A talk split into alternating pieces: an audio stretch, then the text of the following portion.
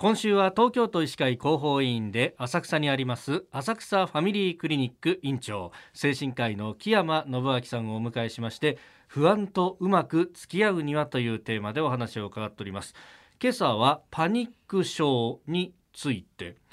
あのパニック障害っていうのを聞いたことあるんですけど、はい、パニック症とパニック障害って違うんですか？そうですね。まあ同じものなんですね。であの最近その診断基準というのがちょっと変わってその時にあの日本語訳というかそういう時にパニック障害じゃなくて、まあ、パニック症パニック障害、まあ、そういったふうにあの併記してあの記載されるようになりました。なる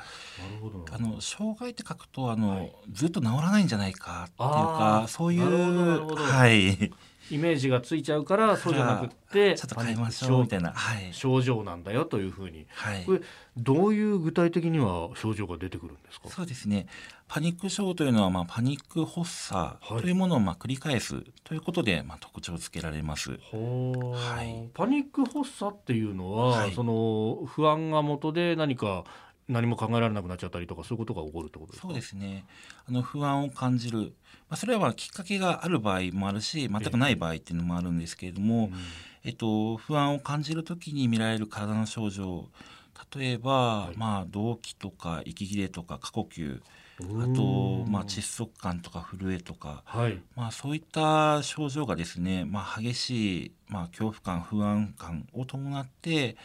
まあ、突然急激に現れてでそれがまあ一応まあ10分以内にまあピークに達するような状態ですね。比較的早く、はい、うわーっとこう上がっていくものすごい不安感にあの瞬間湯沸かし器というか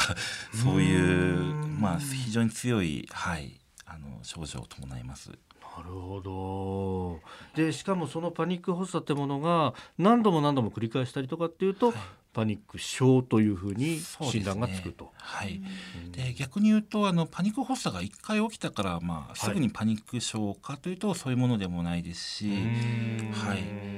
実はまあパニック発作というのは結構多くの人は経験するあの海外の文献だと4分の1ぐらいの人がはい、あの一生のうちに経験するっていうふうに言われたりとかします。なるほど、はい、これどういった治療とかこうやっていけばいいんですか、はい、治療法はまあお薬とまあカウンセリングの2種類が代表的です。でお薬というのもまあ大きく2種類あって、まあ、短時間で効果のある例えば不安っていうのをまあ家事とかそういったことで例えるとしたら、まあ、それに対する消化器とかあの火消し、はい、まあ、そういったそのすぐに効くような、まあ、抗不安薬といったようなお薬があったりとか。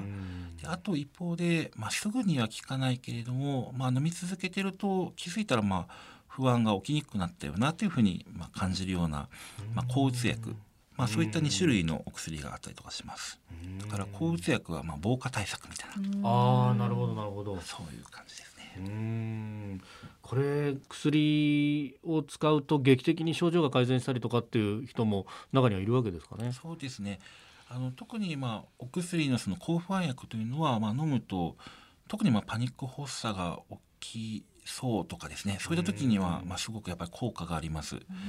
で、まあ、短くて効く分あので効いた実感を感じる分あのとても有用なお薬ではある反面、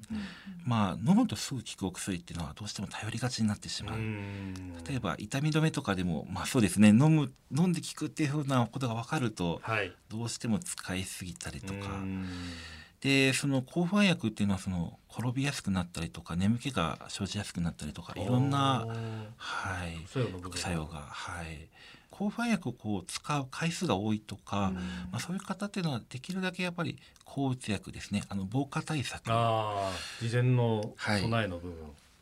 このお薬はまあ飲んで大体2週間から4週間ぐらいでまあ効果が安定して気づいたら良くなってるっていうのお薬なので、まあ、頼りがちになるとかですね、まあ、そういったことはあまり起きないかもしれないですね。なるほど。不安とうまく付き合うには浅草ファミリークリニック院長木山信明さんでした。先生明日もよろしくお願いします、よろしくお願いいたします